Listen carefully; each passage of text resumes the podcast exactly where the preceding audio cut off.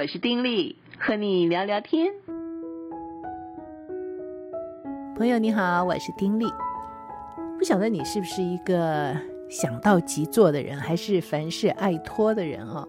我想大多数人都会有那种爱拖的毛病，对不对？啊，心里嗯会有很多的想法，或者有很多的理想，很多的计划，但是往往啊，就是只是想啊。就是迈不出去那一步，会不会这样子？曾经呢，在读者文摘上看到一篇文章，我觉得非常的精彩，所以我就留下来跟大家分享。这篇文章写的是说，把帽子抛过篱笆吧。哦，这是什么意思呢？有没有朋友不知道什么是篱笆呀？墙哈，把帽子抛过篱笆吧，这是怎么说的呢？作者就说他有一次整理东西，想要捐去义卖。结果在整理的过程里面啊，无意中找到一套几年前别人送给他的船只模型的配件。这个包装盒啊，原封未动。你家里有没有这种东西？可能是别人给你的，也可能是你自己买的。然后整个包装都在那里，根本就没有动，有没有？我想很多朋友会有哦。而这个就让作者想起了他还有很多的事情想要做。却是始终没有做，总是想着说：“哎呀，哪天有空了，我就要做什么。哦，有一盒拼图，哪天有空我就要开始拼。哎呀，这个什么地方啊，有要修，买了零件来了，哎，有空就去修。可是啊，始终没有做。而他从自己的经验里面就知道说，不论在生活的哪一方面，因循拖拉都可能误事。所以。我们从小就知道，所谓的今日事今日毕嘛，就是说不要因循拖拉。但是知道归知道啊，我们还是常常就是会因循拖拉，对不对？那么作者就拿起那盒模型配件，就想起他的爸爸在年轻的时候拥有的一条船。其实作者从来没有亲眼看过他爸爸心爱的那条船，叫做迪斯号。但是呢，家庭照片簿里面就有几张他的爸爸很神气的驾驶着小船的发黄照片。起先啊，他也不知道那条漂亮的白色摩托小船后来到哪儿去了。到他十几岁的时候，有一天，他爸爸看见他老是逃避某件工作，就跟他说：“哎，把你的帽子抛过篱笆吧。”哎呀，这什么意思啊？把帽子抛过篱笆，就把帽子。抛过墙哦，丢到墙的那边去，什么意思呢？就他爸爸就咯咯笑，他说啊，你遇到一道难以攀越的篱笆，就把这个帽子抛到篱笆另外一边去吧。为什么呢？因为这样子你就非得想办法攀越它不可。然后呢，他爸爸就笑着啊，呃，艺术就是了，就是回忆这个过往的事情。他说：“我就是这样来芝加哥的。”他的爸爸原来在芝加哥以北大概一百公里的威斯康星州拉辛镇长大。那么作者常常不明白，他爸爸怎么会抛下了自己的家人跟朋友，搬到这个大城市来呢？这个需要下很大的决心哈。他爸就说，那个时候呢，他只有二十岁，除了那条小船之外，可是说是这个身无长物啊，什么都没有。他说，在一个初夏的早上，他就收拾好衣物，驾驶他那个宝贝迪斯号出发了，进入了芝加哥的贝尔蒙特港。第二天，他就上岸找工作。那个时候，人浮于事，工作一点都不好找，很难找。他几乎想要说，就驾着圆船回去算了，放弃梦想。可是结果呢？他说他把帽子抛过了篱笆。怎么做的呢？不是真的，嗯，把帽子嗯丢到什么墙那边去，不是啊，他是做了一件事，他就把他那宝贝的船迪斯号给卖了，心里想说，如果他打算留在芝加哥，首先就得有点生活费，而且把船卖掉，他就再也不能回头了。意思就是说，让自己没有回头路好走。对不对？船卖了，没有回头路好走了，所以帽子就是丢到墙那边去了。你就是必须要嗯爬过那个墙去把帽子拿回来。那作者听他父亲讲到这儿，当然他也知道故事的下文啦。后来他就在电力公司找到工作，在舞会里面认识了他的妈妈。后来呢，在芝加哥就创立了自己的事业，生活是舒适又幸福。可是对作者来讲，他特别记得的是决心的力量。我决心要留在芝加哥，所以我就把我的船都卖了，我没有退路。这是他爸爸的做法。而他爸爸从卖掉迪斯号那天起，就把全部的精力放在创造新生活上面。这个原则在日常生活中也同样的适用哦。如果一个人已经是破釜沉舟了，那就不得不勇往直前，没有退路嘛。譬如说，他就举到他自己的例子，他的太太贝蒂和他早就打算重新油漆客厅。哎呀，拖延了好久啊，就是没有动手。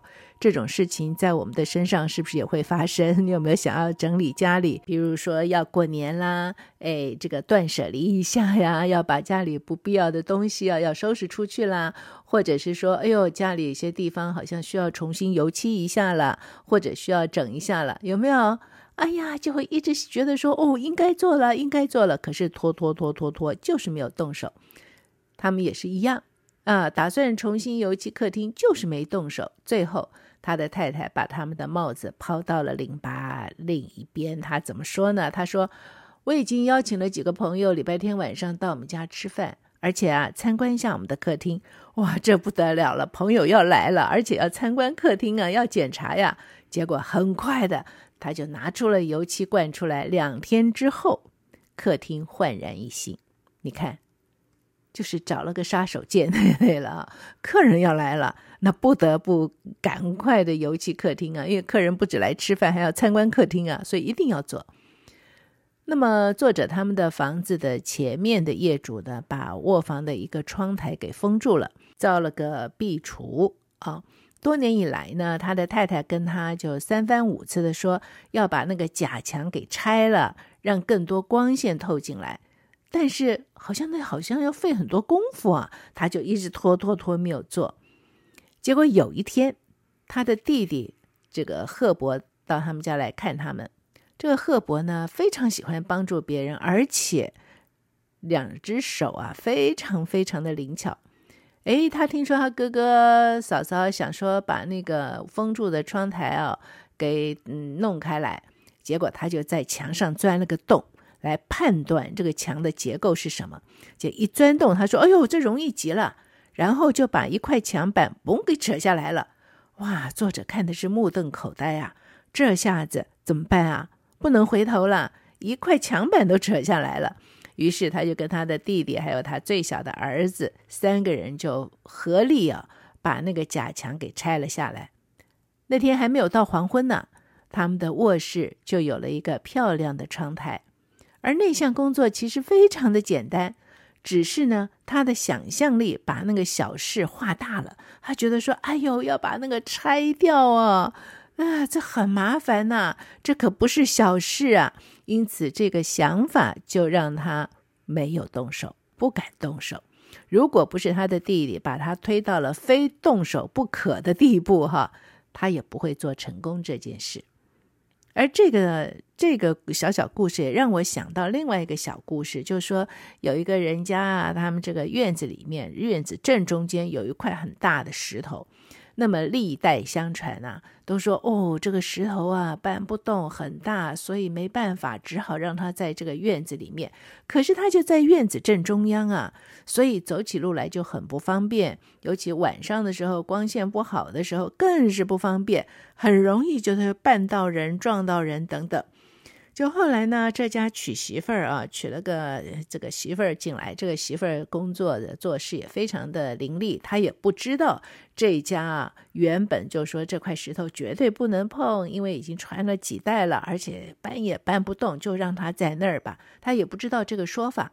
可是呢，她真是觉得这个石头在院子中央啊，真是碍事儿啊，所以她就主动的在清扫院子的时候就。想把那个石头推走，没想到那个石头看起来很大呀，结果它根本就是浮在这个这个地上。你一推，诶，它就动了。你再用力推，哎，就把它给推走了。所以啊，他就凭他一己之力，就把那个石头啊给推走了。等到晚上大家都回来的时候，说：“哎呦，那个石头怎么不见了？”这个媳妇儿说：“哦，实在很碍事，所以就大家惊奇的不得了，说那个很难推啊，你怎么推的？”那媳妇儿就说：“不会啊，这一推就动了，嗯，不会很难推啊。”哎呦，天大难的事情，原来只是在于没有尝试，没有做。其实跟这个窗台的故事是异曲同工哈。哎，在我们自己的身上，或许也有类似的事情。有些事我们就觉得，哎呦，太难了，这个对吧？这个可能需要很长的时间。哎呀，要找到这个高手啊，能的人来做，我是不行啊。所以呢，我们就会一直拖延不做。事实上，我们去试试看，往往没有我们想象的那么难。因此，在这个文章后面，他就说：所以下次你遇到一件看起来困难、似乎不能完成的工作，就把帽子抛过篱笆吧。作者在阁楼找到的那一套船只模型配件后来怎么样了呢？当时他的儿子啊，彼得一家快要搬进新屋子里去了，所以他就把帽子抛过篱笆，许诺要砌好那个模型送给他作为乔迁礼物。那么有这样子的一个允诺，那当然他就不得不做了嘛，哈，那这个这个允诺都出去了，而且是跟自己的儿子说的，因此就逼着他必须要把那个模型给做好，作为送给儿子的乔迁礼物。最后他真的没有食言，而他的儿子也非常喜欢那条模型船，所以啦，你看看周围有什么要做的事情啊，抛个。抛一个，抛一个，抛到篱笆那儿去啊！把帽子抛到篱笆那边，哎，为自己找一个借口，一定要把事情做完成，对不对？快过年了，马上就要过年了。其实我们可能大家都有一些想要做还没有做到的事情，怎么样？想个方法，让自己一定做出来吧。其实说到这个拖延啊。嗯，这是很多人的通病哦。嗯，实在是一个不好的习惯。我们知道拖延就会引发一些嗯不好的副作用了，我就不再多说。但问题是说，如果真的就是要拖延的习惯，呃，有什么方法可以克服呢？我在一篇文章里面啊、看到了说有五个方法，我觉得还蛮有意思的，跟大家分享一下。第一个。对于有信仰的人来说，对基督徒来说，祷告啊是非常有能力的。所以呢，第一个就是要为克服拖延付上祷告的代价啊，就把自己挣扎的事情啊，跟需要改变的这个生命，你知道，这就是自己生命当中的一个弱点嘛，需要改变哦，带到上帝的面前，承认，哎呀，我就是有这个毛病，而且祷告。圣经里面有一句经文说：“神能照着运行在我们心里的大力，充充足足的成就一切，超过我们所求所想的。”哇，这个应许实在是太好了哈！因此，我们能够非常真诚的在上帝面前承认我们的这个问题，而且我们祷告，我们求神帮助我们，哎，神就会赐给我们力量去面对，并且改变。这是第一个哦，第二个呢，方法是什么呢？哎，不止自己 祷告，要找一些伙伴一起为自己的这个问题祷告。也就是说，找到代祷的伙伴，哦，把自己拖延的习惯可以跟这个伙伴分享，而且呢，请伙伴为我们这个问题而祷告。哎，这个很有用的，不要说嗯，请伙伴这个代祷啊。大有能力啊，这很有用啊！而且，当有个人他为我们祷告的时候，其实也是提醒我们，同时也会成为我们可以持续改变的一个动力，对不对？人有些时候就是需要别人推那么一把哈，所以找到一个伙伴，能够一起为这个事情、为自己、我的这个弱点祷告，好方法。还有，要意识自己行动的抉择。圣经里面啊，有个摩西，哎呦，这个摩西是一个非常有智慧的人，他就深深的知道说，光阴像流水一样，是永不复返的，所以他就在圣经里面他就有一段话啊，他说：“求你指教我们怎样数算自己的日子，好叫我们得着智慧的心。”哇，这句话说得真好啊！就是求上帝教导我们怎么样数算自己的日子。好叫我们得着智慧的心，否则呢，我们就糊里糊涂就过了啊！在这生命当中，时间是累积我们生命嘛，我们怎么样好好的去善用时间啊？好好的数算自己的日子，在这个时间里面，我们懂得分得清事情的轻重缓急，我们知道怎么样最有效率的去运用我们的时间啊，成为一个智慧人。就是求上帝帮助我们能够有智慧啊，能够常常的意识到自己的行为啊、想法呀、做法呀，啊，对不对？恰不恰当？进而去想说，哎，为什么我会这么做？那么我应该怎么做啊？呃，发觉自己又在拖延的时候，就不要再重蹈覆辙，加以调整，加以改变。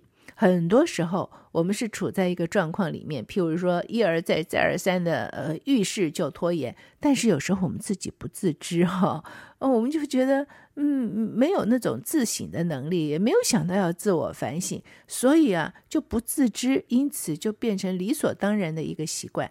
可是当我们常常的去关照自己啊所做所想所所为的时候，嗯，你就会发现哇。嗯，又拖延了啊？怎么搞的？自己又哎，之后带到上帝的面前，求上帝帮助我们去克服这些的弱点哈，这是好方法。第四个呢，就很非常实际了，就是设定可以完成的小目标，用好习惯代替坏习惯啊，总是拖延，事情总是不按时做完，怎么办啊？这是一个坏习惯啊，但是一个坏习惯要改变。嗯，不容易，而要改变最好的一个方式，就是用一个好的习惯去取代这个坏习惯，对不对？所以呢，面对一个大的目标，就可以诶拆散它，变成一些可以完成的小目标。那么，因为这些事情是小目标了，容易达成了，所以一步一步的就容易达到。容易达到的时候，自己也可以得到鼓励哈。哎呀，我做到了，哎，就比较有信心。然后呢，刻意的去练习，逐步的去完成该做的事情，渐渐渐渐的，这个达标啊，在事情该做完的时刻，能够去做好，不拖延。就渐渐的养成了，变成一种习惯，而这个习惯就取代了原本凡事拖延的习惯。是的，这真的是可行。譬如说，你要写一篇这个报告，读书报告好了，或者说写一篇论文，哇，要写好几千字、几万字，想起来我不知道怎么写，然后就会觉得很难呢，就不想动笔。但是呢，哎，你把它分成一些小小的段落，每天写那么五百字，容不容易？就容易得多嘛。那很多的事情也是这样，你要整理家里，哎呀，家里堆的乱的跟什么似的，怎么整啊？没关系，把家划成很多的区域，很多的小块，每天就整理一小块，行不行？嗯，就比较不难，就容易达成了嘛。那你一旦做到之后，就觉得哦，不错哦，我做到了，自然啊就会嗯鼓舞自己啊，对自己也比较有信心，就容易继续往前走。还有一个方法就是用鼓励代替处罚，意思是说，在完成每个设定的小目标之后呢，就及时给自己一个正向的鼓励，呃，或者是奖赏。这么做也可以帮助自己能够持之以恒地做下去。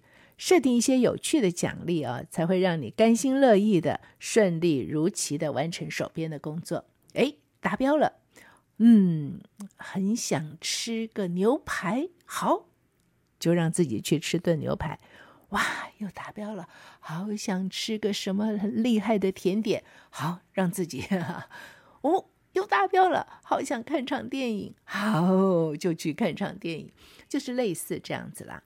就是设定了目标，而自己达到了呢，也意识到自己达到了，给自己一些的鼓励，给自己一些的奖赏，这样子就能够让自己啊有往前推进的能力啊。那人就是这样嘛。嗯，获得一些鼓励的时候，获得一些肯定的时候，哎呀，我们就走得更带劲儿哈。那我们能够得到别人的肯定、别人的鼓励，当然很好。可是呢，我们自己也能够为自己设定一些鼓励点，自己什么地方做到了、做好了，自己鼓励自己一下。别人没有看到，还不见得能够鼓励到我们。但是我们自己给自己一些鼓励，自己给自己一些的奖赏，取代于说我们做不到的时候，我们就一再的哎呀抨击自己、责怪自己、骂自己，我真是没用，我就是这样，我永远也改不了了，我就是个鲁蛇等等。不需要这样子啊，而是设定一些小小目标，达到了，哎呦，不错呀，真的不错，给自己一个奖赏。就是一种正向的看自己，也是让自己走向一个正向的路途。